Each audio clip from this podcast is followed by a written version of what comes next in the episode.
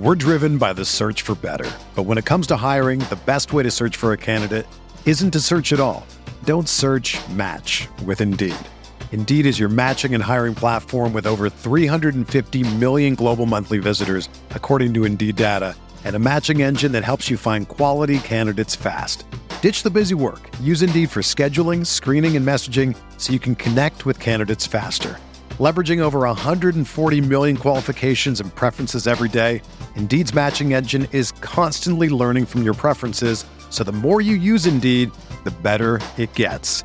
Join more than 3.5 million businesses worldwide that use Indeed to hire great talent fast. And listeners of this show will get a $75 sponsored job credit to get your jobs more visibility at Indeed.com slash BlueWire.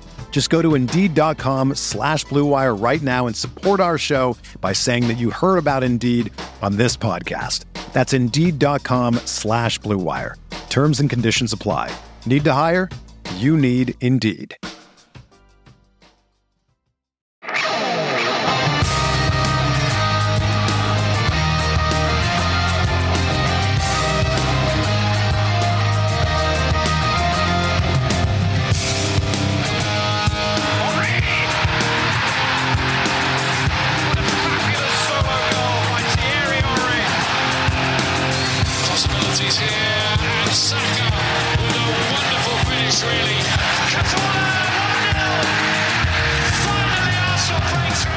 Hello and welcome to the Arsenal Vision post match podcast with me, your presenter Tim Stillman, stepping in for Elliot Smith.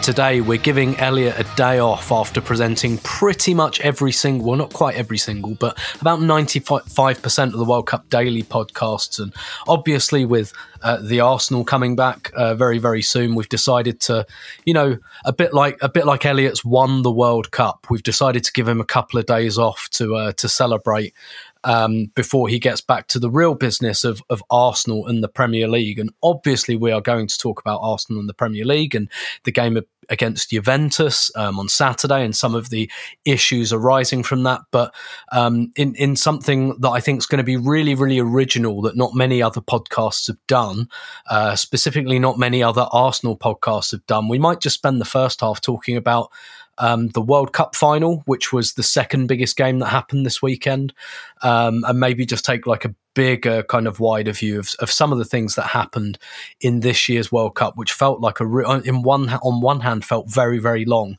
but at the same time felt kind of short and a bit like a whirlwind. But anyway, before we get to any of that, the two gentlemen who are going to help me to dissect all of that are Clive, who you can follow on Twitter at ClivePAFC. Good afternoon, Clive. Good afternoon, Tim. Hello, hello. How are you? Yeah, not too bad, thank you. Not too bad. I'm always I, I hesitated there because like I realised that like it's not the afternoon for Paul. It might not be the afternoon for people who are listening to this, but it's difficult to know what else um, to kind of say as a kind of informal, uh, mealy mouthed British greeting. And in that interest, I'm going to speak to someone who isn't British. Uh, good morning, Paul, who you can follow on Twitter at Poznan in my pants. Paul, how are you doing this morning? I'm doing great, thanks. You're very um you got that whole professional air about you. We'll have to knock that sound out of him, Paul. Let's knock that out of him. We can't have this crap. we got to knock Yeah, that out of him real of him. quick. You know, give tickle him under the arms. Like I've I've hosted a few of these, and like they don't come out like this. So fair play to you. Fair enough. Fair enough. Okay, so pleasantries out of the way. Uh, we're recording this on Monday afternoon, and obviously on Sunday we had um, the undercard of the weekend, which actually strangely happened after um, the main event of Arsenal Juventus at the Emirates of France versus Argentina in the World Cup final. I mean, wow, quite frankly. Um, Clive, I hope you won't mind me saying you're a man of advanced years. Um, yeah, as all I right, think- mate. All right, steady on. I thought we as, were mates. As I think, as I think we all are on this podcast to different degrees. Is this and, What, and Tim, obviously wasn't there some rumor of you soiling yourself in a store somewhere in London or a restaurant? that, I, I mean that was actually my daughter that did that um, twice in a matter of minutes, which actually Argentina managed to do around about the 78th minute of this match, um, which is, there you go, that's a really good segue right there. So, Clive, in all your experience and the hundreds of World Cups you've seen, and obviously there is recent, there's going to be recency bias baked in here, and I'm very aware that the 2018 final did finish 4 2 is this the best World Cup final you've ever seen? And what was your how, just how did you experience the game? Um, I guess emotionally as much as anything. Yeah, easily the best World Cup final I've ever seen, and probably the best final I've ever seen because context is this the event, right, and what it actually means for people and their lives because lives will change after this game, and we know this, right? So, um, easily the best game just because well, for me anyway, and for many people, being a Messi fan, you hope the story has a good ending. And I feel really good because you feel as though life has dealt a good hand. Do you know I mean? And sometimes good things don't always happen as you expect them to happen. I think many of us feel a little bit like, or many of us who have of that Messi persuasion, shall we say, feel like, you know what? I'm glad that's happened.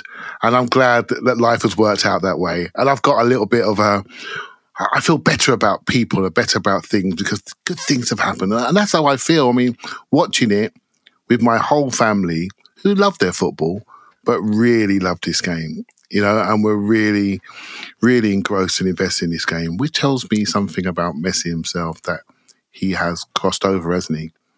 And to cross over, and I don't mean to sound snobbish here, but to cross over and not speak English means that you must you must do lots of good things in your craft. You know, the way you operate, the way you play, um, and I think it's just wonderful. And um, so, yeah, my, an unbelievable game. I'm just probably saying something that many people felt just watching a game undulate like that. It's just those are the things that don't leave you. And one last thing, Tim, you know, there are moments we all grow up with World Cup moments that stick in our minds. Brazil 82 for me, massive moment. Gazza 90, massive moment. I feel, I think about all the young kids today that have had that moment. That is their World Cup moment that they will never, ever forget. All out playing football today, all trying to be somebody, and Mbappe, Messi. I think the the game really did give something back today. I'm, I'm buzzing for those young people in particular. Yeah, the first two finals I saw were 1990 and 1994, which are probably two of the dullest finals that have ever happened. Um, Paul, uh, and, and, I wanted to come on to the Messi question, but I'm going to bake it into. I want to give you like a little bite um, at that question as well, Paul, about how you experienced the game, whether you felt like you had un chien in the fight, um, watching this unfold um, for France, but also I, I, obviously I wanted to come to the question of Lionel Messi, and I, I, I feel like I feel like this really exemplifies and illustrates how much our lives are online now. Because personally, I, think Messi is probably the greatest footballer of all time. He's certainly the greatest footballer that I've ever seen. Um, I, you know, I don't necessarily feel emotionally attached to him, but I don't feel emotionally distant to him or anything like that. Like, I don't really care. I don't, I don't really watch Barcelona much. I don't really watch PSG much it's fine, um, kind of thing. But I feel like a lot of people did want Argentina to win, and it almost feels like people wanted them to win because it was like, I'm so bored of this argument. I just want him to like kill this debate, like as an internet thing. Um, but yeah, so first of all, your kind of your response to watching the game, whether you felt emotionally involved uh, from a French perspective, and I guess my other meteor question is, do you think Messi needed this? For his legacy to be considered, you know, the the greatest footballer of all time? Uh, well, he shouldn't have needed this for his legacy, but he did. Um, it's just how it works. It's not fair. Um, he's clearly one of the greatest, maybe the greatest. Um, but uh, especially with Ronaldo going around with a, a piece of paper he carries in his pocket that he shows to people of the stuff he's won the individual awards he's received along the way. Um, like, and this weird world in which like we care about how we're seen in the world. I mean, that's what drives these guys on. It's not just the love of football. It is about status and it is about those pesky questions you get asked for the rest of your life. Yeah, you, you sure you were the greatest, but you weren't the greatest because you didn't win this is like a really annoying thing to hear for the rest of your life. And for like, it just puts it to bed, right? For me, it's Maradona and it's Messi. And like, Maradona with me is like Messi, but with emotion. It's like sex, drugs, and rock and roll. I was emotionally invested in Maradona. Like, just absolutely fantastic. Your seat stuff. I love late stage Messi because he's angry, gnarly, messy, messy, messy. Uh, mixes games up, gets stuck in. There's emotion there. There, there was this cold uh, fish of a brilliant player for so many years in the middle of his career. Young Messi was this tearaway that was just running all over the pitch, and that gave you that energy. Kind of mid stage Messi was brilliant, but not, just didn't kind of move me the way you expect a brilliant, brilliant football. When Maradona was at it, Jesus Christ, you just, you were hanging off the edge of your seat. Whether you were, it was one of those times you hate. He was like McEnroe. Sometimes you hated him, and you he had to lose because he was the bad boy, and sometimes he was just brilliant and sublime, and like Messi didn't do that to me for so many years, but this late stage Messi, this final, this like all the things I dislike about Argentina and like about Argentina at the same time. Um, yeah, this this final was fantastic. A final that kind of comes to this level for me in terms of of emotion. Um, you know, you you hadn't been born yet, Tim. Perhaps your parents hadn't been born. Uh, maybe they started flirting at this point, but I think it was uh, 1974, Germany, Holland, uh, like that was a- three of my sisters were born by that. well, that's something. But you come into that game and like Holland, probably the best team in the world. Cruyff at his prime. Der Bomber, uh, Gerd, uh, Gertie Muller up front, um, and just like that grainy feel you had from football. Looking back at the tape in time was actually how TV actually looked at the time. It was grainy and it was exciting and it was thrilling and there was like there was drama and there was a penalty and yeah, it was great. But most finals don't quite build live up to the the excitement of that final. They're more of a procession. You got your your Baggios, your Ronaldos, not quite out it in the final. The final, very tactical, very defensive.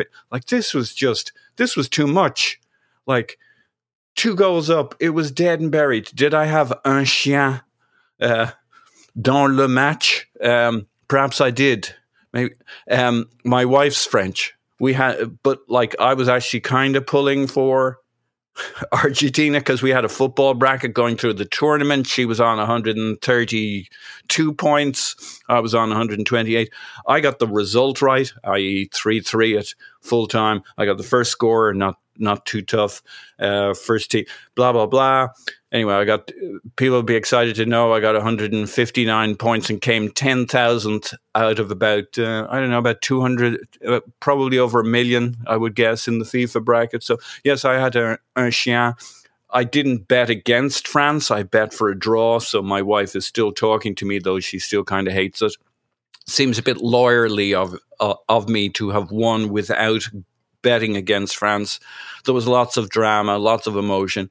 It was fantastic. Uh, so often as well, you maybe have a great 90 minutes and then it goes to extra time, and that's a bit of a procession. They're too tired, not much happens. They kind of they start playing for the penalties. These bastards went and scored two more goals. Like it's ah, it was just ah fantastic. Absolutely pulsing, uh, thrilling, uh, you know, just edge of the the seat stuff. I was exhausted. I was exhausted after 90 yeah. minutes. Yeah, same. And I think the other thing this final had, and you alluded to it there, Paul, about like different finals having different things. During this tournament, um, Adam Hurrey wrote a really, really good piece on the Athletic that I really liked. And he talked about how like World Cups look the same now. Um, because you don't get, he was talking about like when you look at footage of 1970, 74, 82, 80, like they all look distinct from one another. But Yeah. his argument was like since maybe 2006, probably 2010, like television um, kind of technology, like there's only so much further it can be pushed, and it all Yeah. looks crystal clean. Um, all of the stadiums are bought. Uh, sorry, are, are, built and they all look the same. It's very difficult to distinguish them, but what will distinguish this for years to come? I mean, there's something else we'll come on to later about the trophy lift, but this was billed as Messi, Messi and Mbappe as the final, and that is exactly basically what it was. And I think that's really going to distinguish this final, like the two best players in the world just going at it and both totally living up to it. Yeah, because that's what so often happens with these finals. Either they're a bit of a procession, a bit one sided, a bit anticlimactic, and you say, ah, the best game was in the semifinals or in the quarterfinals.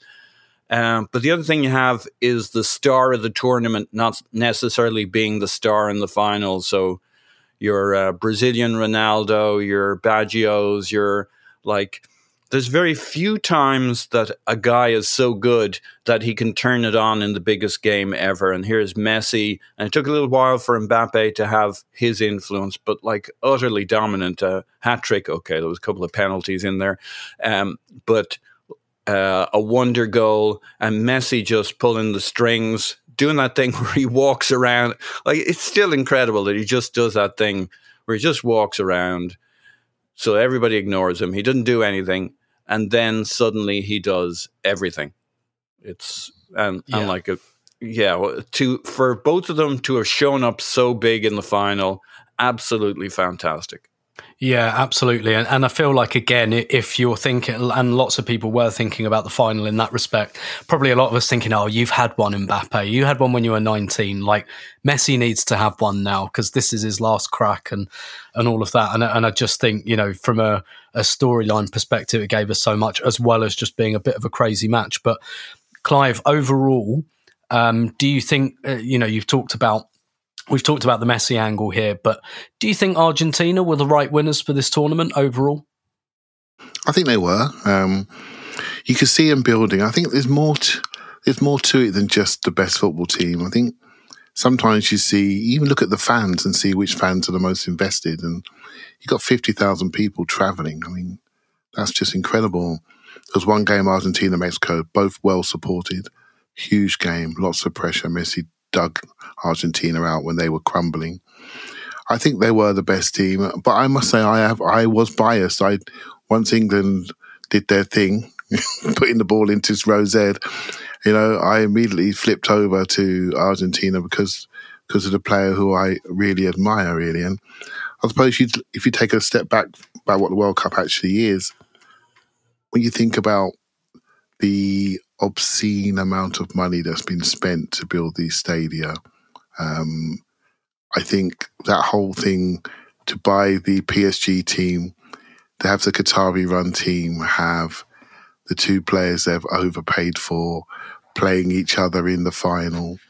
There are so many things that force you to think about how you absorb the game. And when you were saying just then about every World Cup's the same, I actually think this World Cup is is different in some respects. Because what's happened to maybe even four years ago and definitely eight years ago, we absorb the game through different mediums and different medias.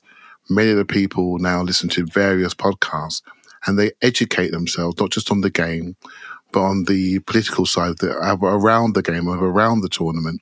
I have to say the athletic coverage has been outstanding. He has educated me. Uh, Sometimes I wanted to applaud at some of the podcasts because I am interested in that side of the world. I don't know enough about it, so I get a chance to educate myself about different cultures in the Arab world and what football means to them, what life means to them, what work means to them, how they live, the poverty with which they live, the deaths that have occurred. It just it just brought it all home alongside of the football. So this World Cup has been massively different for me because I didn't know that in Argentina 78. I didn't really understand the political situation there. I just didn't get it. All I saw was ticker tape. Do you know what I mean? And I loved it. And I saw I saw Kempes. Great. You know, that's all I needed. You know, I just didn't get understand the, the things outside of the game, and I, I'm at a stage in my life. saw a lot of fouls in Argentina, Yeah, a- 1978. a- a What different it was war on the pitch, absolute war. yeah, it's a different game, right? It's a different game, and, and that was the same for all games back then. But well, most games, shall we say, a different game, referee different, different laws. But I do think this World Cup has been different because it's it's made me think about not just the football, but much more about how we live, how we work, how we operate, and how the political world outside of football really operates. And so I'm hoping, uh, beyond hope, that now our eyes have been open to some of this, that people don't forget some of the things they cared about a month ago, and they still think about those values that they were screaming about and think about them and don't just think about them while the World Cup is ongoing and then rush back to Tollington, he says air quotes, and get back to the league football and not think about how people are feeling, how they're living, how they're working, and how the political ramifications of FIFA expanding tournaments and all the things that our eyes been open to. I hope they stay open to because I think it's definitely worth discussing as we think forward. Yeah, definitely. I'd really echo that about the coverage as well. Um, you're right. The Athletic have done some great stuff. The Guardian have done some great stuff on this, and I think quite well balanced as well. Because on one hand, I, I know I've like talked about this a little bit on Twitter. Look, I'm no expert or anything like that, but like talked about it a little bit on Twitter, and obviously had like loads of replies like, "Oh, you know." You're just being racist towards the Middle East and all of that. And I think on one hand, you should never ever stop checking your own prejudice.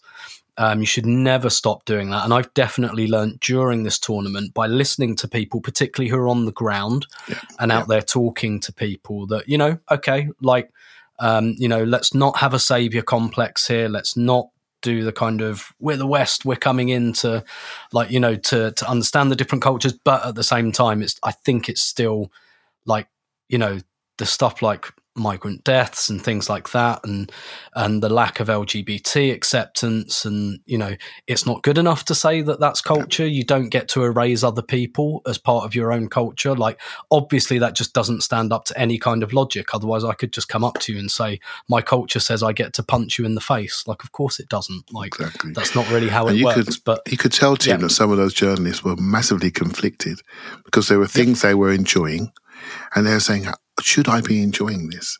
You know, Yeah, they're yeah. walking around and there's no there's no fighting outside of stadiums. Yet two Yep. weeks before they were saying there's a beer ban. You know, so we are. It's so much conflictions, and I think it's been a massive educational journey for me. I know some people are much more worldly wise than me, and that's fine. I, I'm just a mm-hmm. football bloke, but I've learned so much. I've learned so much, and want to continue learning. So, the World Cup's done one thing for me: it's opened my eyes up to other parts of the world that I previously just completely ignored.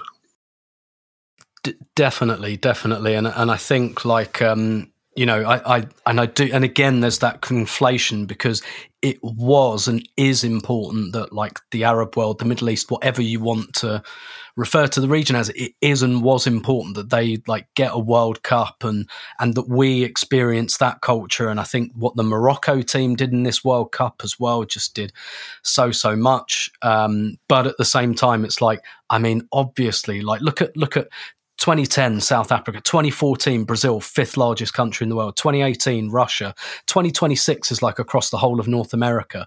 It's so big. Like obviously holding it in a city was was probably not certainly from a kind of structural point of view like and there are reasons for that but that's you know not to dismiss the fact that in that region yes there sh- like there should be world cups and and things like that. Um I, I did have a segue there but paul you want to come in on that so i'm going to let you. Well, look, it's never been clearer to all of us, east, west, north, or south on this planet, that football has a huge sports washing problem. And we've seen the chickens come home to roost. And there's been a lot of pointing back to the fact that there wasn't the same fuss over Russia, but there should have been. And we've all educated ourselves on that. Um, I wasn't super happy about the uh, World Cup being in Russia, but like nobody really cared at that time. I said a couple of things, but like who cares? Uh, you look you look at this evolution of sports washing over the years, over what's going on in the Premier League. And the thing about sports washing is it has to work both ways. They want to come out there, spend that money, and say, "Look, everything's wonderful with us. We got, we're just like you. Everything's fine. Everything's great." Well, more and more it has to be the case that it's a two-way street. You got to put Newcastle under pressure. You got to put City under pressure. We should have been putting Chelsea under pressure with uh, Abramovich. Um, countries that put themselves forward to the world, whoever they were, whoever they are, who have LGBTQ um, rights uh, dismissed uh, against the law uh, harsh punishment, harsh treatment, etc. If that's America next time, wherever it is, if they're sports washing, that's a two way street. The light goes back on them too. Uh, the the craven corruption with FIFA and its hangers on, all of that side of things. It doesn't matter if it's Qatar, it doesn't matter who it is next time. If they're in the sports washing business as to put as opposed to putting on a tournament in a selection of countries, like this could have been so, done so differently in the Middle East. This could have been a great tournament. Um, I wouldn't know how logistically to organize it, but like there's no way you can't look on it as some form of sports washing event. And as was Argentina in 78, as Clive talks about, we didn't understand half of those. Well, now we do. If we don't get smart about these things, if we don't start taking back, it's not that the game shouldn't have been held in the Middle East and that Qatar shouldn't have been a part of it. It just shouldn't have been done like this. We know how it was done. Gianni Infantino wearing his sneakers, plámásing, as they say in Ireland, bullshitting everybody about how everything's great and everything's wonderful and like it's time to push back whenever we can. And if that leads into a whole bunch of whataboutery, then great. If let, let's get our sins out there and let's get people talking about it, but let's not push everything under the carpet. Let's get everything over the carpet. I, I completely agree. And I've seen lots of people saying, you know, well, it's in the USA uh, as well as Mexico and Canada in 2026. You know, are we going to talk about things like Hope reproductive so. rights? Yeah, absolutely. So, yeah, number one, like, I hope so. I really, really hope so. Um, but I, you know, look, I would say that this tournament's slightly distinct in that, first off, I mean, the actual Qatari, I don't really know whether to refer to them as government because there aren't really elections, but regime, shall we say, are involved in this in a really hands on way. Like more than, you know, whether Biden's still the president in 2026, I don't know, but more than the US president, the Mexico president, like more than they're going to be. That said, we're kidding ourselves. If hosting all World Cups, Olympic Games, they're all kind of sports washing to a degree. Like, look who was there mugging with the players as well. Um, at you know at the trophy presentation, Macron. Like he's got no fucking business there, quite frankly. But we all know why he is. We all know why he is because he, if France get their moment, he remembers what happened in '98 when a team that's like largely, yeah, largely made up of like um, players from Les Ulis and and you know from French colonies and things like that. He wants that moment. That's what he wants. He wants to be mugging with them. So that's like that's an element of sports washing. But I think like when you see the trophy presentation and the the robe, which I should have looked this up, Bisht. called a bisht. Yeah, yeah, a bisht is put on Messi. Um, you know, and obviously, look by the Emir of Qatar, who who happened to own the football club that Messi plays for, so kind of his boss there. Um, it has to be said. So Messi's not like a complete bystander in that, but you know the the reason they've done that is is really obvious because when all of this conversation and discussion goes away, those images live forever. Like you guys were talking about ticker tape in Argentina in '78. I bet you anyone that watched that tournament, that's what they remember. They remember Yep. the ticker tape, and like those that image of Messi lifting the World Cup that is eternal.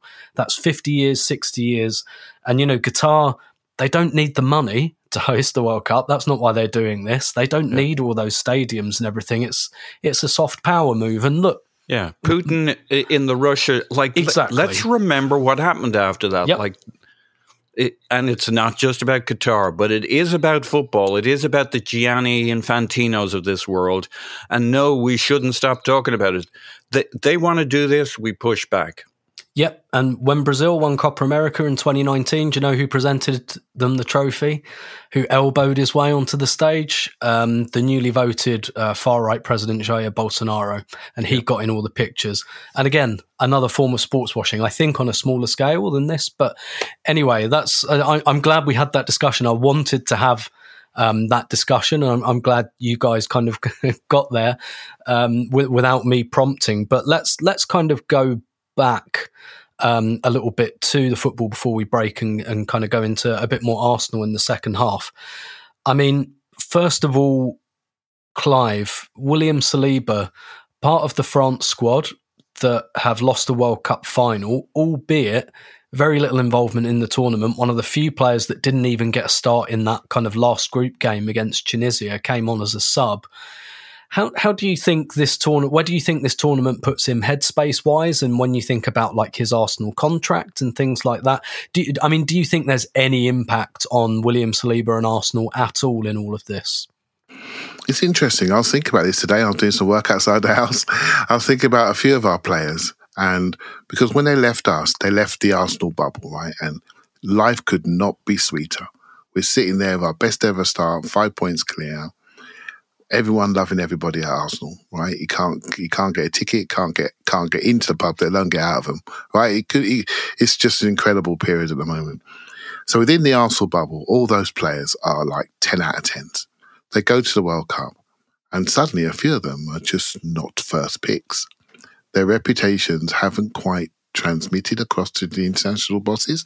It's not just Arsenal players; it happens to other players. I think of De for Bayern Munich. I think he's at Bayern Munich, and right now he's nowhere near the Dutch team. And you know, he so you do get a situation where systems, formations, maybe drop a player down the pecking order compared to how we view them. That happened to quite a few of our players. Jesus be another good example, right? So, um, and Saliba now probably understandably behind Rafa Varane, 28 29, won a few medals, blah, blah, blah, experienced player in the back four.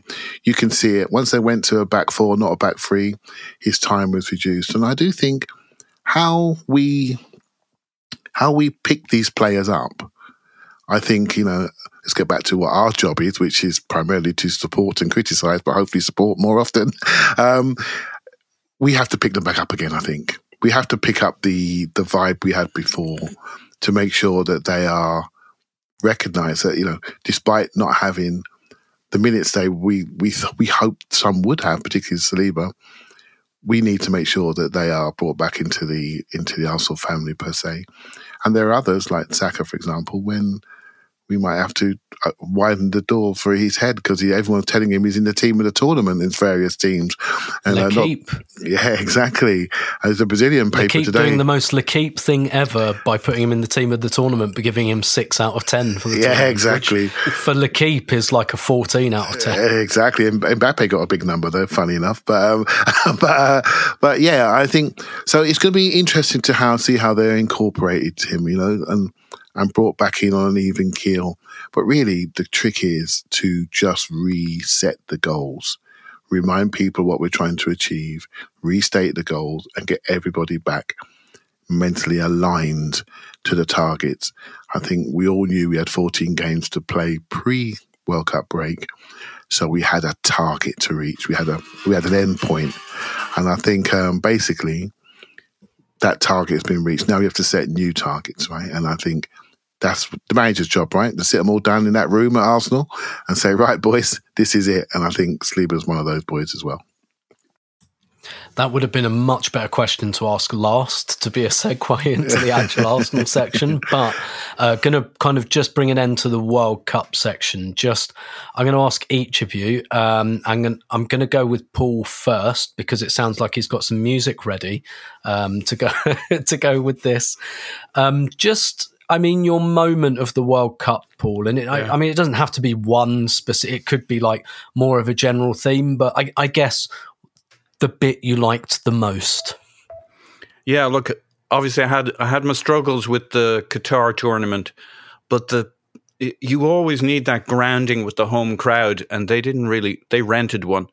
Um, when this tournament really grounded itself was Morocco's run in the uh, quarterfinals, uh, semifinals, the the games against uh, Spain and Portugal. I think the celebrations at the end, the connection with a real home crowd, uh, the spontaneity, the utter exuberance, the thrill, the excitement, the just wide eyed, giving it all on the pitch, like great performances, outplaying the names, the European names. Like you, you need the you need the guy who needs to be taken down, and that's always Europe. Everybody, everybody hates Europe.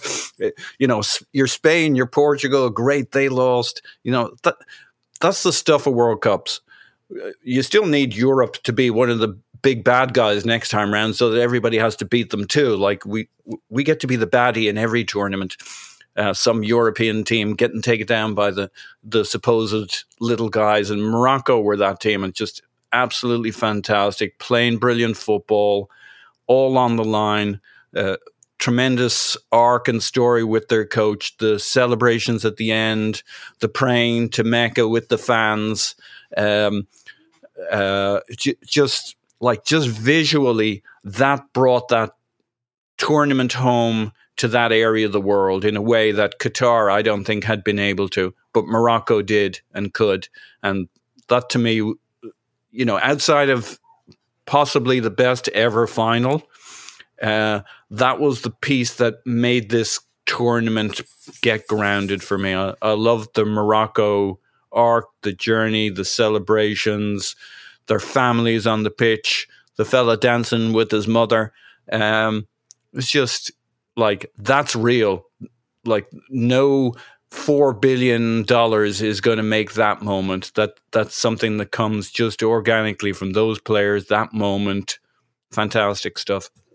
Yeah, that, that's the thing about World Cups that they're really not just about who wins them, um, and that's why teams like put themselves on the line just to qualify. And when you see teams qualify, they go absolutely mental, and they know they've got probably very little chance of winning, but you know, just getting there and maybe being the Morocco, being the Cameroon 1990, being the Ghana 2010, you know, just having that.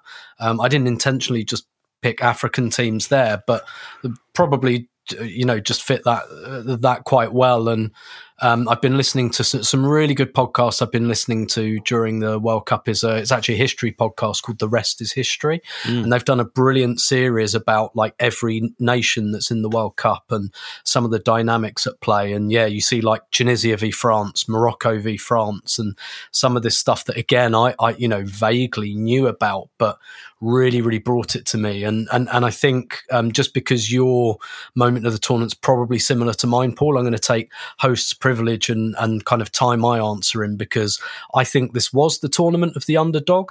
And one of the things I really liked was actually, other than Qatar themselves, there wasn't really like a terrible team. The terrible teams were like Belgium and Denmark, like teams with good players who didn't perform.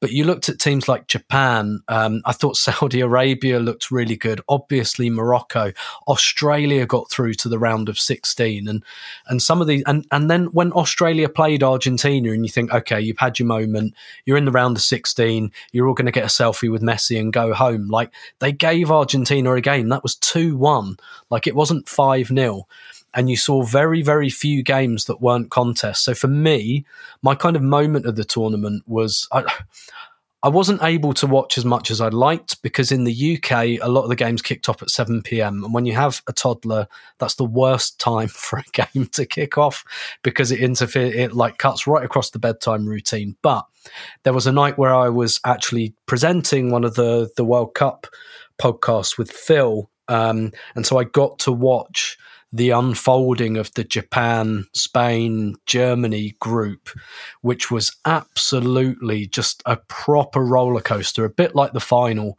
actually. And earlier in the day, there'd been upsets as well. And those are my my favourite parts of any World Cup. Usually, semi-finals are better than finals. I think that's been inverted um, this year. But the final day of the group is just such a brilliant time um, at the World Cup. And again, you get yeah, you get a lot of those countries who again probably know they're not going to win it, but like, yes, we, we qualified and now we're through to the knockouts. And that's like the next kind of target and the drama you get with those games simultaneously. So I think like the last day of each group, nearly every group was really, really fun and dramatic, but particularly that kind of the whole, um, yeah, the Germany, Spain, Japan, kind of thing. I think that was my highlight of the tournament. What about you, Clive? What was your, whether it's a moment or just your favourite thing about the tournament?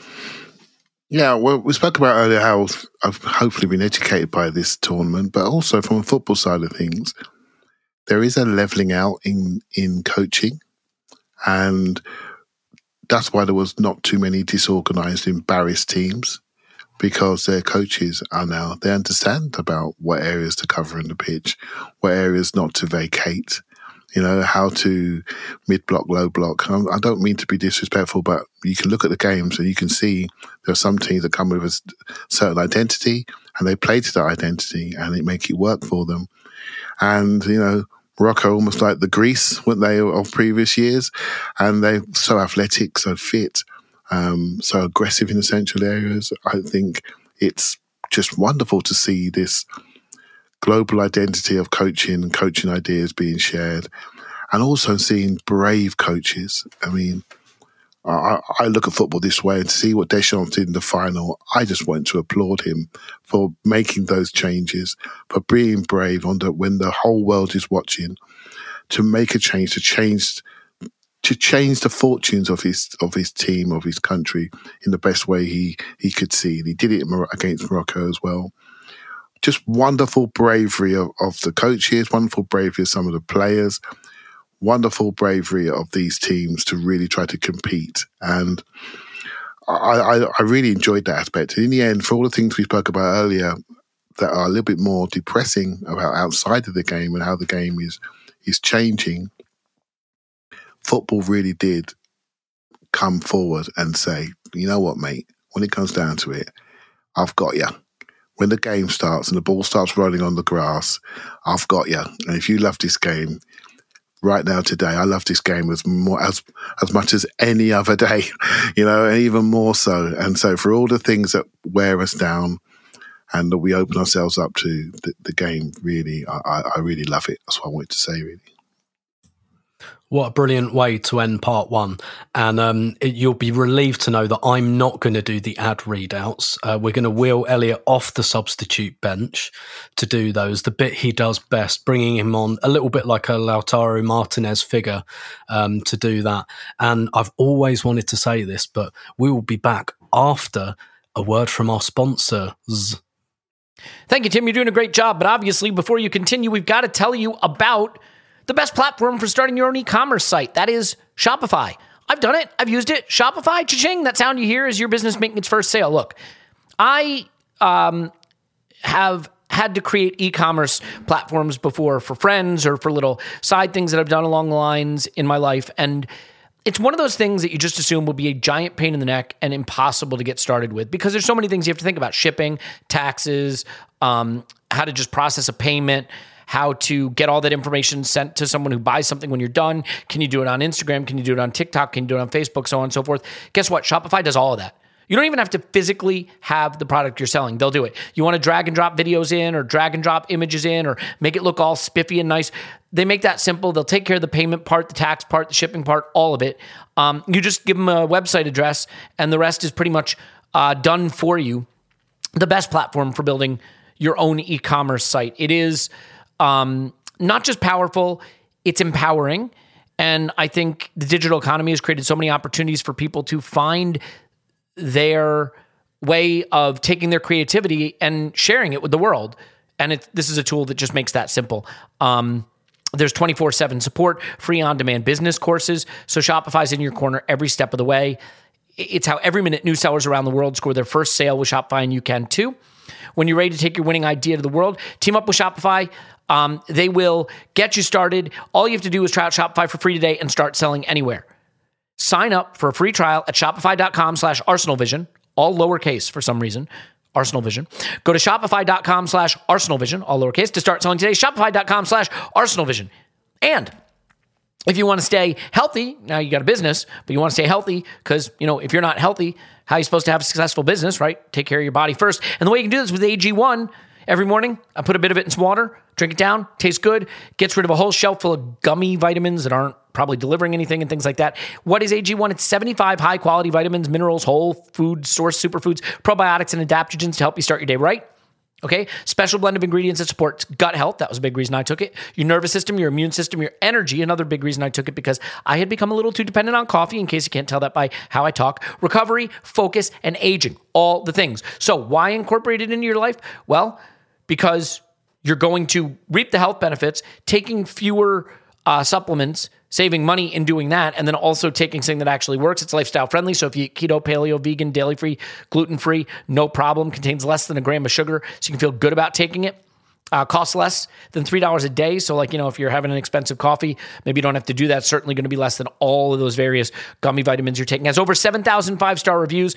Basically, to make it easy, Athletic Greens is going to give you a free one year supply of immune supporting vitamin D and five free travel packs with your first purchase. All you have to do is visit athleticgreens.com/vision. Again, that's athleticgreens.com/vision to take ownership over your health and pick up the ultimate daily nutritional insurance. Clive, is that enough of that?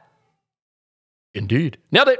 Back to you, Tim. Okay, welcome back to part two of the Arsenal Vision post match podcast. And in part one, we obviously discussed the World Cup, the World Cup final, um, and uh, global global politics. Um, so pretty standard um, kind of podcast fodder there um, for us. But that was very much the undercard to is the overcard a thing? That's not that's not a thing, is it? The main event of the weekend, which which actually went before um, the undercard um, in a break from tradition. Arsenal nil, Juventus two at Emirates Stadium.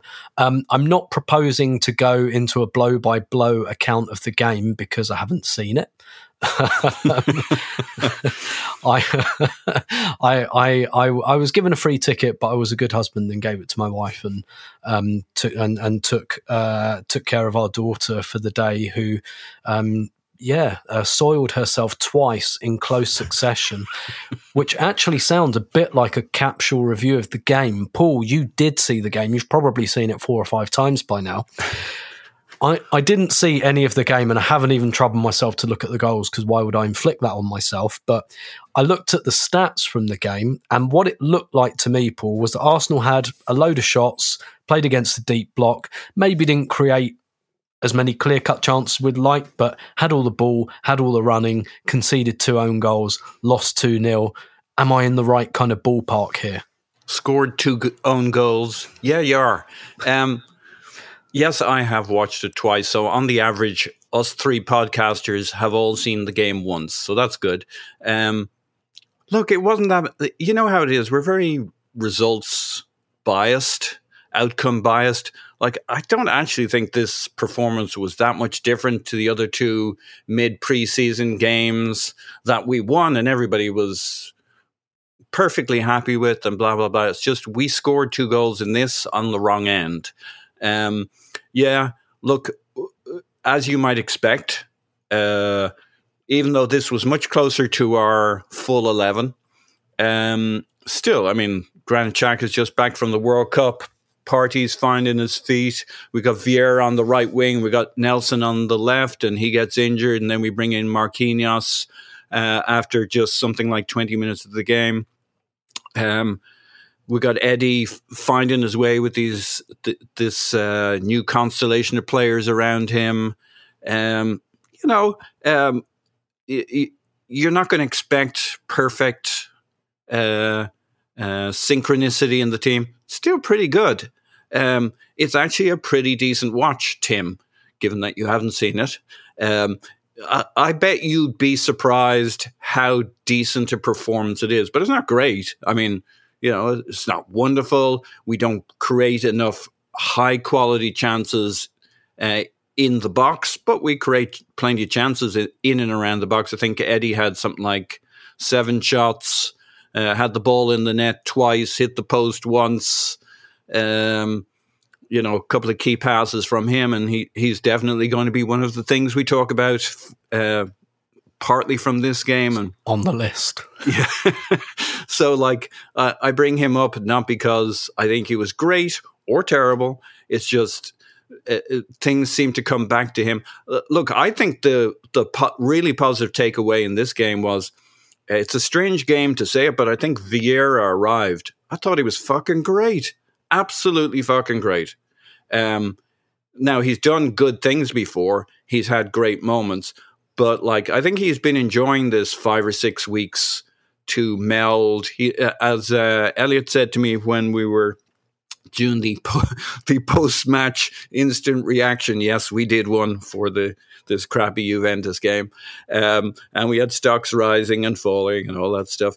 Um, but like Vieira didn't have a preseason he's kind of been brought in. This is going to be a transition year. Well, that's what you would say, but they're probably hoping he contributes certainly in the second half of this season. Um, I thought he was really good, really at it, really on it, really enjoying himself, uh, connecting, making things happen. He's still working out his relationship with Ben White, um, so that I don't think they have that perfectly there. But if I was to come away from this feeling really good about something, um, I can see Vieira having a pretty good run into the second half of the season. It's, it feels to me like he's landed. He's worked out where Nando's is, where he gets his dry cleaning done. You know how how where the best parking spots at London Colney are. You know the shortest route to the car after practice, so you get out of the parking lot. Like he's just to me, he's settled. Okay, he's about to meet British weather, but um, I think he he can be a significant player for us in the second half. And I wasn't wasn't 100% sold that he was ready to do that this season. I was hopeful. Um, and the rest of it was pretty good. Pretty good. Pretty good. But yeah. but not great. Yeah, yeah. I mean, I, I pre-season. guess. Tim, what are you expecting from me? I know your views on it. I know Matt uh, Giant Gooner's views on it. I know my view views on it are preseason is the real season or mid preseason is the real season. He was pretty good, but but like we don't like losing. Yeah, yeah, and I know people have alluded to the fact that Arsenal did actually have a really good pre-season, and that was clearly significant in the yeah. the run up to um, the actual business of the league season. I'd say where there's a distinction there. I think pre-season really matters in the non-tournament summers, and you've actually got your team together. Like I remember the yeah. summer of two thousand three um, I actually, believe it or not, I went to a couple of friendlies. I, I, went to Glasgow for a long weekend, saw us play Rangers and Celtic. No tournament that summer, so we had our whole team together the whole season, yeah. and you could just see it. And that happens once every four years, and this was that year um, where where the team was together. Whereas this, like mid preseason, they're not. And you look at this game, um, which I haven't done, um, but you look at you look at the team sheet. I mean, really, from you know the usual front three, Saka, Martinelli, and Jesus aren't there. Obviously, one of those is not coming back anytime soon. Emil Smith Rowe's not there, and then Clive. The the other thing that happens in this game that I know about is that Reiss Nelson um, goes down injured, and and Paul's talked there about Fabio Vieira and how good he looked. We're going to need him um, in the second half of the season, particularly if we continue in the Europa League knockouts. We don't know what that looks like yet. Um, but Reiss Nelson, um, you know, particularly in the short term, I think was someone that was probably going to feature a bit.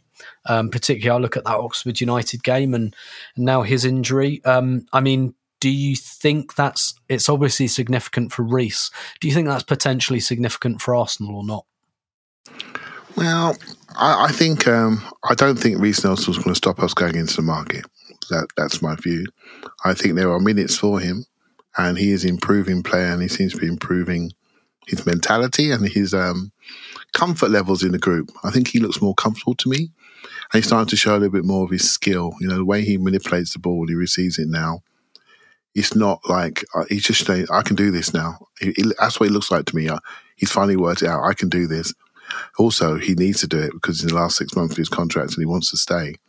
And so suddenly there's a focus around it. And hence, he's disappointed. Even if he doesn't want to stay, he's playing for a contract one he's way or playing, another. He's playing for his football future. You know, you think about this is a terrible thing about football. It's absolutely such a ruthless, ruthless sport. You know, we just see the cars and the Instagram, right? But it's a ruthless sport. And he's been at Arsenal since he was uh, a dot. You know, I'm, I'm eight, nine years of age. His whole family has been supporting him all that time. He's 23 years of age now. He's got six months to go and he wants to stay. And there's no contract offer on the table yet. He gets injured in the window when he's more likely to play when there's FA Cup games and Europa League games around the corner. This is a major moment, and your life can change in these moments. People can make a decision, which is for the club, which could relegate you down the pecking order. That's a major problem. Major problem. My dogs have just started barking. That's a major problem. So, Hey, I- hey, I feel for did him. you see? I was just going to say, did you see the big hug that Eddie gave him when he was coming off the pitch? It was not like your usual kind of consulate. Like Eddie gets at the the point that Nelson's at in his like it's absolute massive kick in the balls for Nelson at this the most critical moment of his career, and I, like you can read too much into these things, but like you could just see what that what Eddie was trying to tell him. yeah, And also, sorry, just to interrupt there, but like I've seen loads of tweets today about Emi Martinez and like, um, you know, Bernd Leno getting injured in that Fulham game, and everyone kind of saying like Neal Maupay injuring Bernd Leno leads to like Emi Martinez winning the Golden Glove um, at the World Cup, and then They should have um, shot Hitler yeah, when he was seven.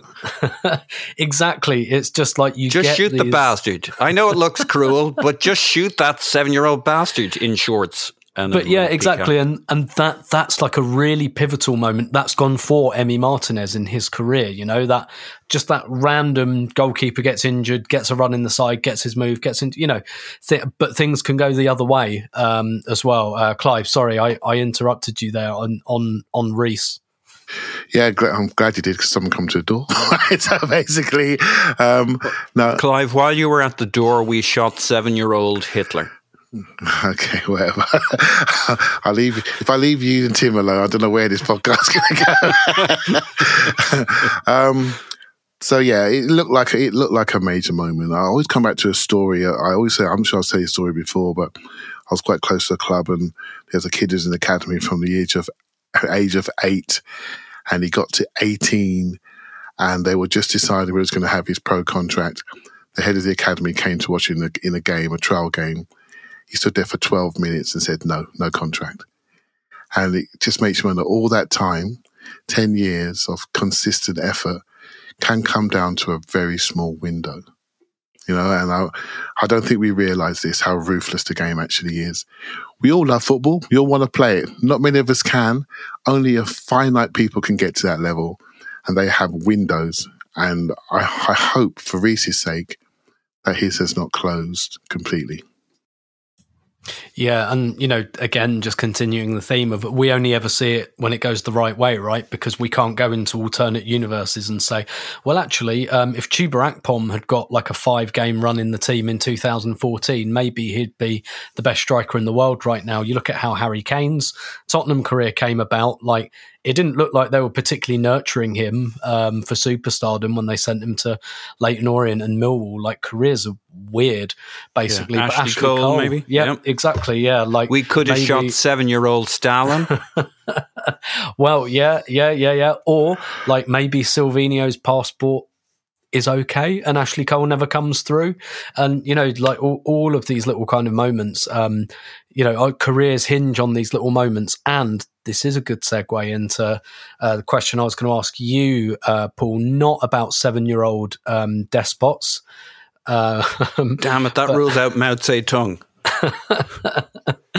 um, and and so Emil Smith Rowe um, not involved in this in this squad at all. Now I know we had this discussion a couple of weeks ago, and and Elliot was doing his whiskers stuff, and we were like, look, you know, actually, if you look back at the quotes, there was never any kind of certainty that it was very much, you know, end of December. We hope he can be involved in these games.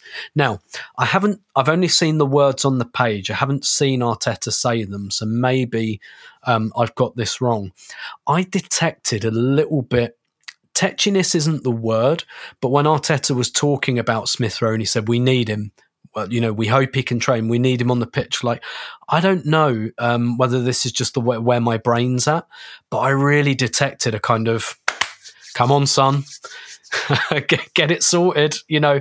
Um, and that sounds really harsh when a player's injured, but obviously when a player's like constantly injured, I know there's been like um, hearsay about how well he looks after himself. He's referenced that himself as well. And I don't know. And and look, we read a lot of us, myself included, read the tea leaves wrong on Saliba, right? And thought, oh, Arteta hates him. It's not going to happen. And lo and behold, it happened, and it was all fine. But I just detected a little bit of Arteta's intonation. It was like, "Come on, son, come on, like up you get, let's go, let's go." You know, um, yeah. It reminded me a little bit of when Jurgen Klopp talked about um, Daniel Sturridge, and he said he needs to learn what pain is. Um, yeah. And yeah, I, I don't know about you. Did you get those vibes when he was talking about Emil Smith Rowe?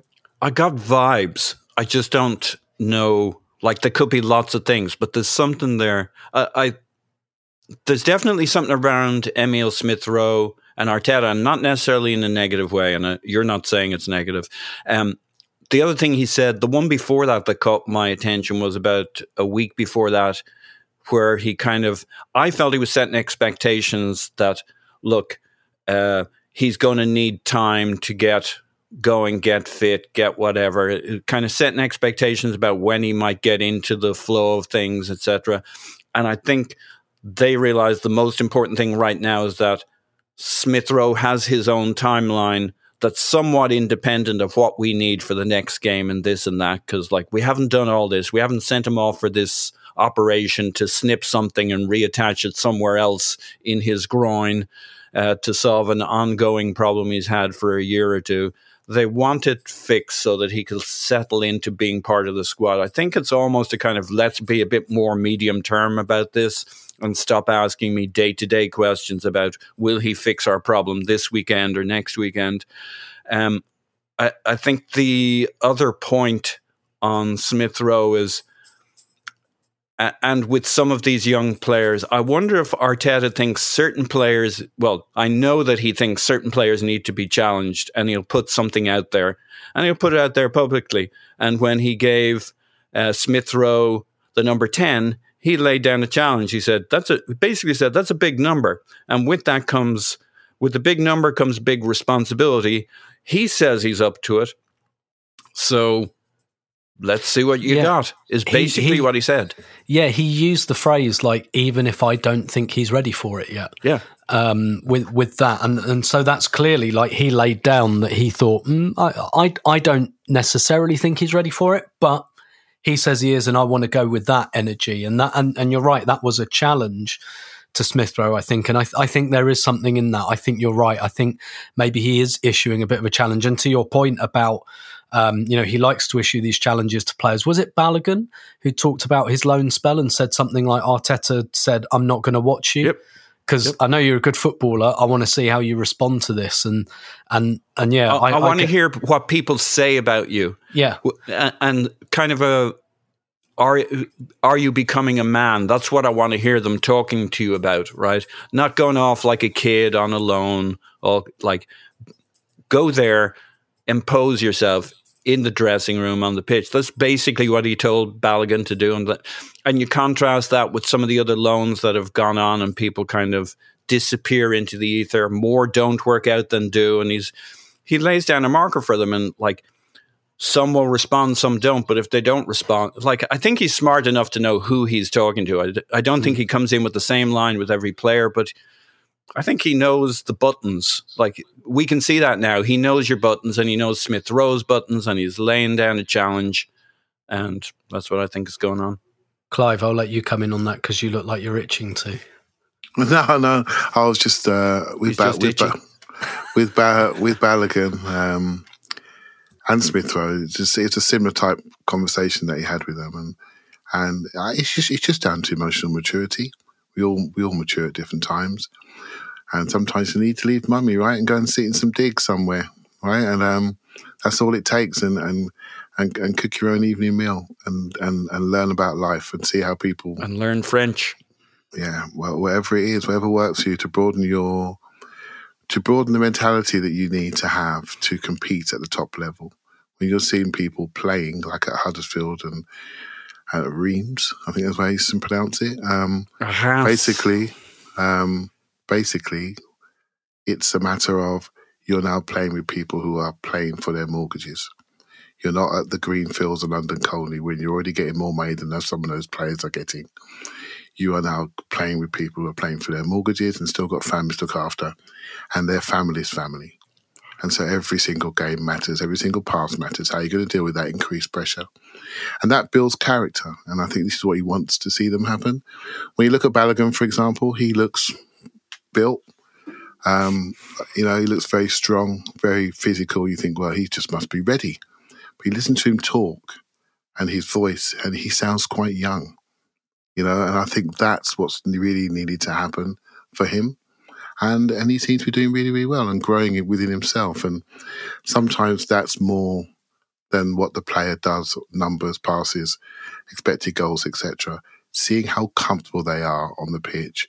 And I think to Paul's point about Vieira, how comfortable he is on the pitch now.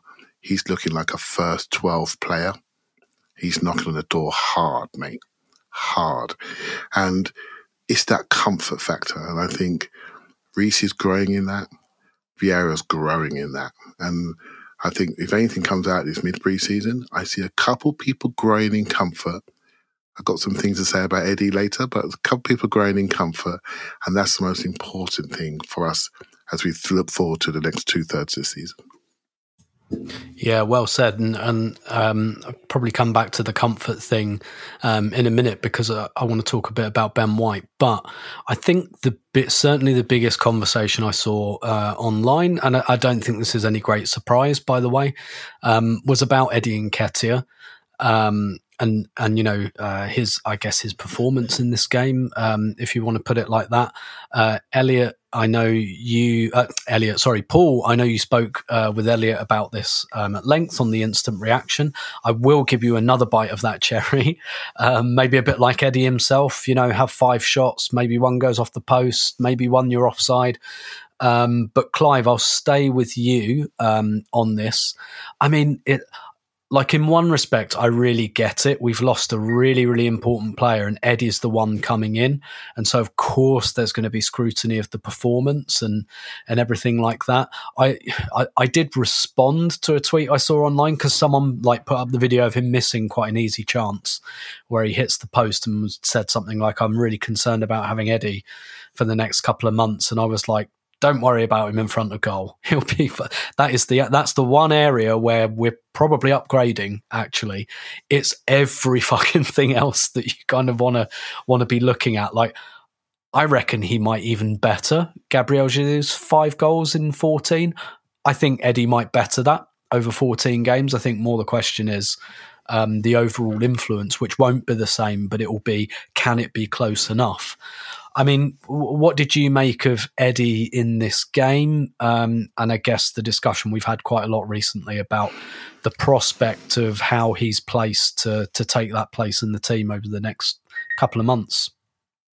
Yeah, when I've been going on my dog walks, I've been thinking about this a lot actually, and um, more more thinking about how I analyze Eddie because you know we see other we see certain players clearer than others. You know, Smith Rowe's been somebody I have to really think about, you know, and it is another one I have to think about. So why did, why am I quite harsh on him on occasions?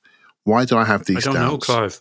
Right, well, I'm going to tell you, Paul. Right, so, so when you when you judge a player, the way I judge a player is on it's almost like on on the four corners of the coaching DNA, right? So physical, technical, psychological, and social. I believe a team has a physical, technical, and psychological balance right? So physically and technically, I think we're I think we're much better now. It's a physical group and a technical group, right? And so psychology of the team is really really good. So you have people with different psychological profiles in our back line. So you've got two, you know, just take our three big defenders. Both one, two want to press in, one wants to sweep. Balance, all physical. We have an inverted fullback, not happy inside physical and technical and psychologically he's happy in those areas so it looks good We have a holding midfielder that psychologically is happy carrying the weight of the wagon wheel all around him with all different exits. It fits, right? So we have Odegaard, who's our technical leader. It fits. It fits with our group.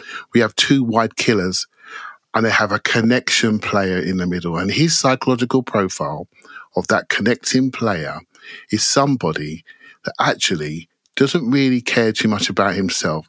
His whole role is to make other people feel different. And so I'm a, I'm a basketball fan. And I heard Russell Westbrook, for those people uh, who follow the Lakers, Russell Westbrook used to be a egotistical player, this now six man player off the bench. And he actually said, my job is to make everyone else feel better this year and play better. I listened to his interview and I thought, bingo, this is my Eddie thing. This is what's this is what's this is what I'm not quite happy with. Eddie has always been brought up as a killer centre forward, a lone centre forward that's judged on goals.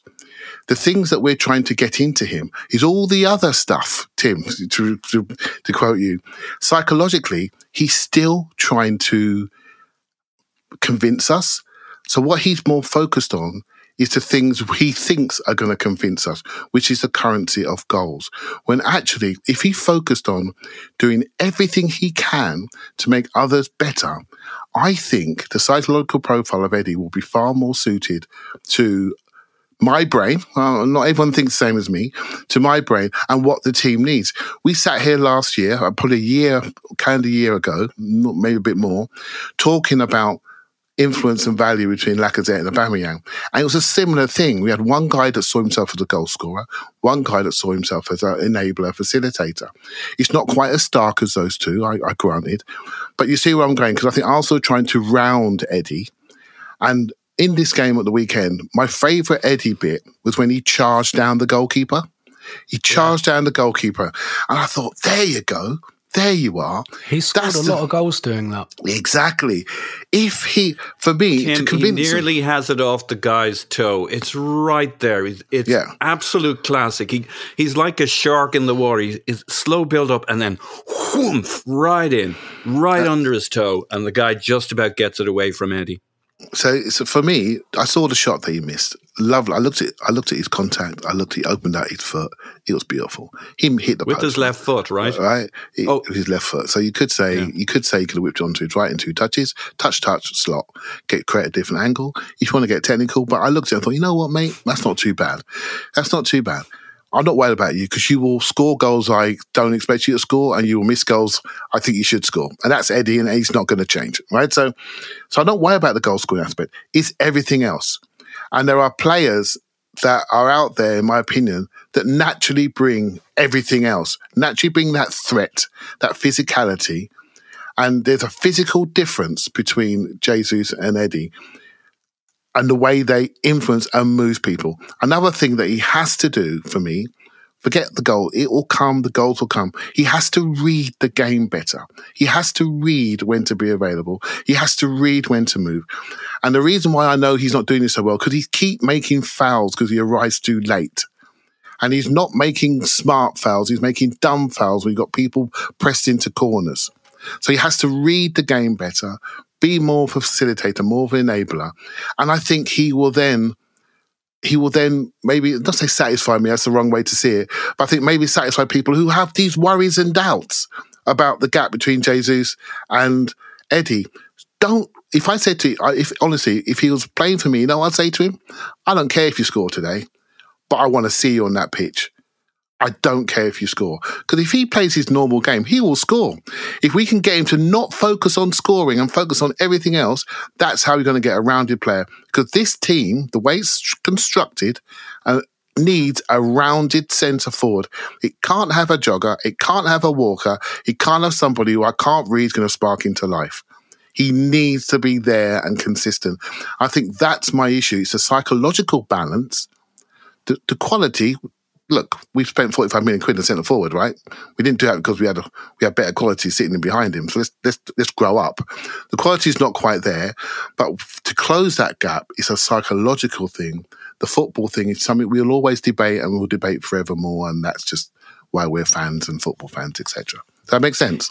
Yeah, definitely. I completely agree on like the psychological angle because one area where I think he's come on so much is like the back to goal stuff, and he's got really good at like developing some of these tricks. Like I've that I've seen in I saw like um the Milan game for example, where he does that little like flick round the corner, then chases it, and he looks so much more physically imposing and determined. And it's clear in his brain and with the coaches, it's like right, you've got to work on your back to goal stuff.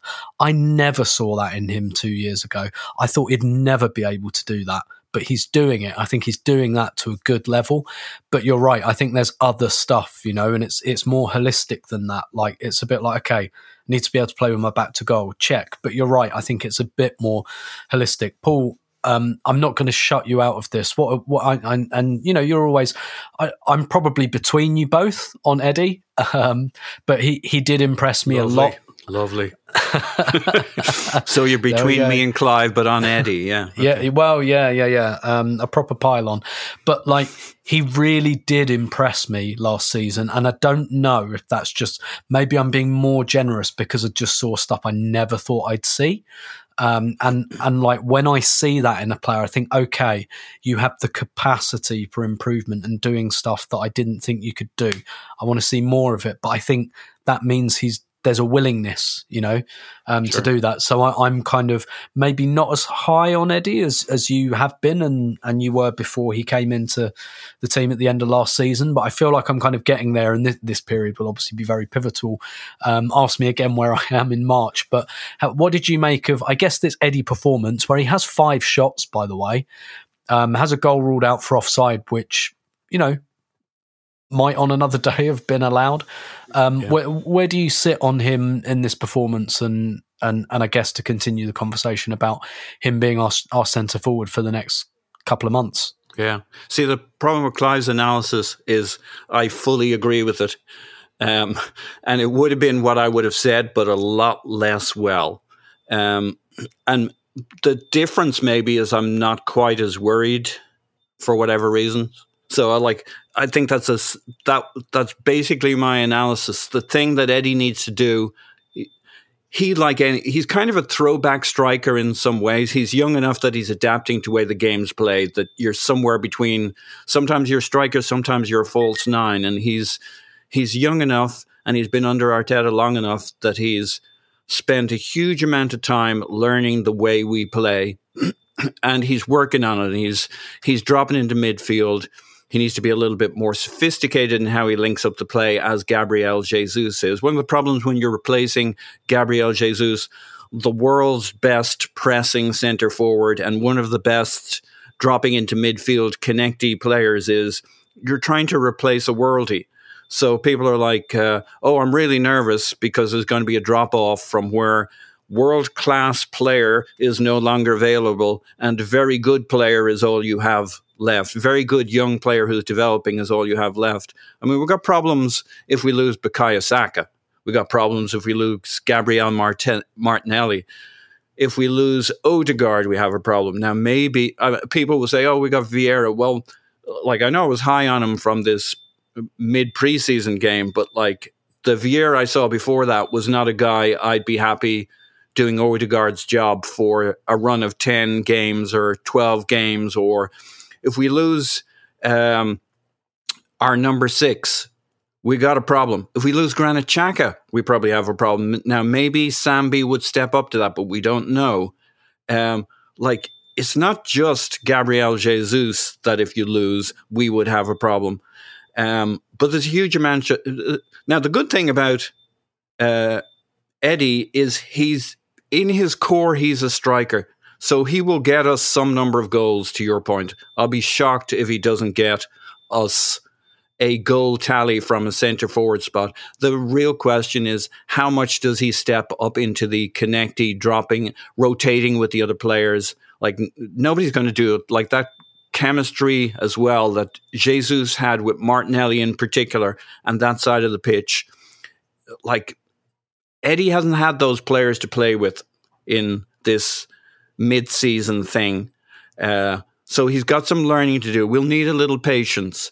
Um, he's going to be desperate to get a goal because that's what the he is a striker, and that's how strikers are wired. And I think Clive's exactly right.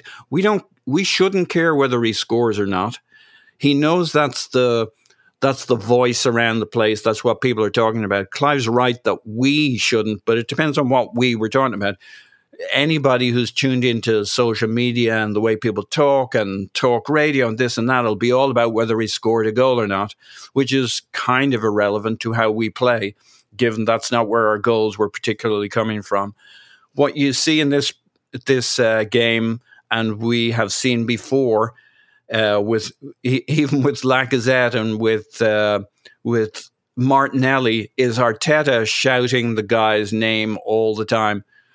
Uh, Arteta's shouting all the way through this, and fifty percent of his vocabulary is Eddie, Eddie this, Eddie that, Eddie this, Eddie that, because it all keys off Eddie. So he knows that his job isn't just to put the ball in the net every now and then. Um, but it, to Clive's point, he's kind of got to let that desire. If he gets a goal or we win our first couple of games with him as a starter, I think Clive will see a lot more of what we're hoping to see, which is him settling into the idea that his job is to help us win, whoever scores. But he needs a little success early, either that goal and a win, or just a couple of wins in a row. And I think he'll settle into the idea. His idea, his role is to make the the attacking unit successful and functioning and help in all uh, so many other ways than just putting the ball in the net. And putting the ball in the net every now and then is something that he's going to do. He's good at it. I mean, when your striker misses by hitting the post with his left foot, that uh, first time shot, right? No touch beforehand, just whacks it. Okay, there was a chance to score there, a good chance to score. Like, that's how I like my misses. and it's also how I like my misses. Fair enough. Yeah, exactly. That's the like. I wouldn't be surprised if Gabriel Jesus missed that chance. To be honest, oh, that's yeah. that's not uh, that's not exactly it. I I think um, from this conversation, what I, I think I've brought out is Eddie's biggest KPI is when we do the post Brighton podcast, if we don't talk about him, almost because whether he scored or not, we've won both games he's been like a good part of them, and he's like he's not on like Elliot's little bullet bullet point. Um, he doesn't get a stock rising or a stock falling. We just don't talk about him. You know, I, I, guess it's one of those kill the conversation things. And obviously, at the moment, we don't know how things are going to go. I, I, think my kind of um, Jerry's final thought on that is anyone that's expecting Eddie Jesus um, or Gabriel Nketiah, you're going to be disappointed. He's not the same player. You and you can't just ask someone to put someone else's skin on and be a different player. He's going to be Eddie. And the, the question is, can he be the best Eddie he can be? And can the rest of the team bring that out? Can he bring out some of those other kind of things in his game? Can he bring his A game every three days? Um, you know, th- those those are questions um, that are kind of TBD um, at the moment, but we'll yeah. see. Can I add? My biggest worry about Eddie would be what happens if he doesn't have Saka, Martinelli, uh, Odegaard, um, Xhaka, um, and and Partey behind him. Um, because that's when you really see a difference with Gabriel Jesus. I think if you lost one or two of those guys around him, then like Gabriel Jesus will will put in give you that extra bit that maybe rides you out of it, and it's a lot to put on Eddie to make up for not having say Martinelli, and then you're missing Odegaard or Xhaka or or Partey. That's that's when you know missing one guy in that front five or six. That's one thing. Missing two, three. Yeah, Eddie can't do that, and Gabriel Jesus would have made a huge difference in those situations. Yeah, and we've seen that in the Europa League this season. We haven't seen the same Eddie that we saw at the end of last season when he was yeah. flanked by Saka, Martinelli, Odegaard. Uh, Clive, you look like you want to come in on that. Yeah, only a little bit. I, I think it's it's just focusing on the right details. So if Eddie can focus on things like ball retention, when you how he arrives at the ball, the pace by which he arrives at the ball, and we keep the ball, Arsenal will flow. If we see the same flow, we won't, we won't be looking at who scored because we'd, we'd just take the three points, right? And we'd go home. You know, look at that Chelsea game before the break. Jesus didn't score, but we we couldn't stop talking about him, right? Because because his overall influence, security, aggression, doing the right things at the right time. This is a team game, right? So I don't want I'm looking at Eddie because I want the team to continue. Right? That's the only reason. I'm not. I'm not trying to dig him out. I just know, just by looking at this and think, okay, what do I need to see from you? What do I think you need to focus on that's going to make everyone see you correctly? You know, and that's what I would say. Ball retention under pressure, buying fouls, being a presence, being a threat, doing what he did, pressing goalkeepers, pressing defenders, leading the press. He's a wonderful athlete. Um, and he's improving rapidly. So I'm not dumb to what I'm seeing. I just need the psychological balance of his game to change to suit the the very same players you're talking about, the ones you're saying, oh, it'll be great we've seen with Saka Martinelli. They need the ball on time, mate. They need the ball on time. You can't mess about with them boys. You know, you can't have an extra touch here and there. They need the ball on time, so your details are important. They're more important when you're playing with the top boys you are with the Europa League boys. That would be my message to him. And if he does that, we'll have this conversation again. We, won't be having it because we'll the results will continue and we'll be booking our trips to Barcelona next year and booking our hotels. That's what really matters, right? Yeah, absolutely. And um, I, I, think to finish on, a, I don't know whether to call it an upbeat note or not, but um, Paul, I'll, I'll, go with you on this one. Uh, ben White now, I think November Player of the Month was a particularly tricky one, given that we played two games and one of them was Europa League dead rubber. However, I do think it was kind of significant that Ben White won it because I don't think that was about what he did in November. That almost like I really like it when stuff like this happens because I feel like the whole fan base was like, look, there isn't a November player of the month, but Ben White, you've been really fucking good this season and you deserve some kind of accolade. And so it almost feels like, um, you know, like a, a, a longer term award than that. I don't know if you saw the video that he did, um, kind of thanking the fans for it. And obviously, you know, well, I say we all know what happened in the World Cup. We don't know what happened with him mm. at the World Cup. I don't, you know, it's probably none of our business. I don't think we're ever going to find out because if people like David Ornstein, etc., are out in Qatar and they're not getting it out of England, they're not getting it out of Arsenal, it's probably not coming out.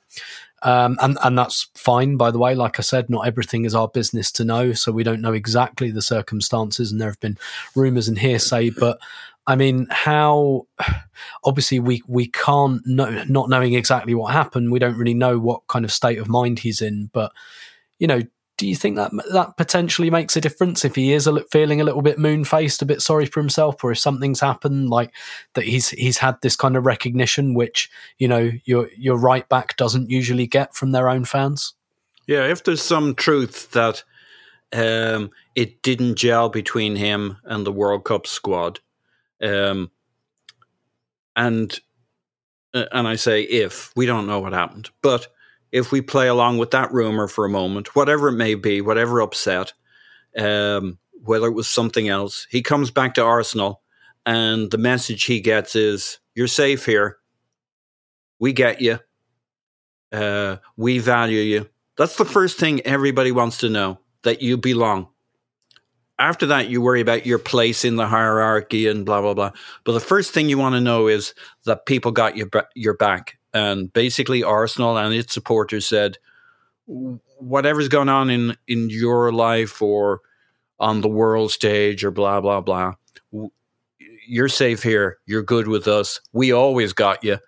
We went above and beyond to get you in the first place when everybody else said that's a lot of money and why him and what would you want him for and what's he done we all basically we always got him whatever air quotes you want to put around we. And the supporters embraced him from immediately after the Brentford game. his his first game with us. Once we we put that and uh, like that wasn't on him. That was on us. Like this is a, a classic one where we put players into our mess and and uh, point the finger at them. That was on the the chaos within our club and where things were at and COVID and blah. But basically from there on, uh, like we've had his back. He's been safe with us. The manager gets him. The club gets him. The supporters get him.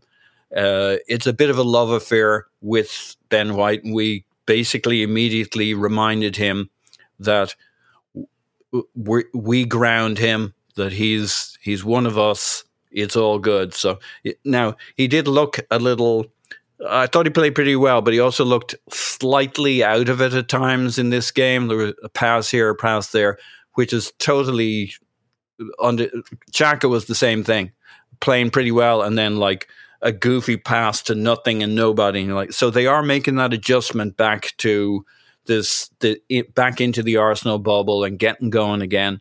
This week in training, he's going to be ready. He's going to be up for it. Yeah, and and he's not played either. Like Yeah. Jacques has been playing for a different team. Ben White hasn't played. He did a bit of training and Yeah. and then went and and yeah, I completely agree. I I think like I I'm sure Ben White must have known when he came back. Like he knows he's one of Arteta's guys, right? Yeah. Like he must know that. But I I kind of bet at the risk of kind of patting us all on the back um, as Arsenal fans, I bet privately Arteta's thinking. Nice one, guys. Like because I can tell him I love him, and I know, and I know he knows it. But like, it, it, it means something else to get that kind of recognition um, from supporters. Um, Clive, do you want to add anything to that before we skedaddle? Not much really. It's just a player that I like. I got a soft spot for. I remember, when I did one of the instant reactions from the ground. I did one of the recordings, and and I think I must have mentioned his name about ten times. And I did another recording, mentioned another five times. I, I, just really admire him as a football player. I, I really think he's got some. He's got huge potential. You know, he's a very, very good all-round footballer. Superb athlete. I think it's after Liverpool game. I thought he was fantastic in that game against a very good side. And that's where you can really judge people. And um, so, yeah, I, I look at him physically, technically, and what he brings to the group. And I think, yeah, you'll you'll do for me. And and so, yeah, I'm glad that. Well, let's not pretend that it's always been that way. Because the start of the year, when Cleveland was coming back, people were ready for him. You know, and they were looking at him and thinking, "We're not sure he's a right back. We're not sure about this." And and he's had to convince people, reconvince people, readjust to a new position, and now we don't look at anybody else in that position. You know, so that's how you can change people's minds. And we spoke about Eddie earlier, and I'm hoping he does the same, right? And um, because we all need that, don't we, for next next six weeks or so, next seven, eight weeks or so, when Jesus is going to be out. Yeah, I think if you take Tomiyasu out of the team at right back, you- you're doing something right, quite frankly. Um, let's leave it there for this week. I'm sure we'll have another podcast on Thursday. I don't exactly know what Christmas is going to do to our schedule, but obviously we'll have instant reactions to to all of the games over the festive period and and podcasts coming out of our ears and everything like that. But I imagine we'll have one before Christmas at the end of this week. Um, I don't know, but we're also working on some exciting stuff in the new year. We'll probably have something for you in about mid January. Um, nice and kind of exclusive and exciting. Um, I won't say much more than that at the moment because I can't. Be Um, excited. But but be excited exactly as um, as someone whose name I forget once said uh, cryptically. But that's all we've got time for on this episode. So my thanks to Paul, who you can follow on Twitter at Poznan in my pants. Thanks, Paul Woohoo! and Clive, who you can and should and probably are already following on Twitter at ClivePAFC. Thank you very much.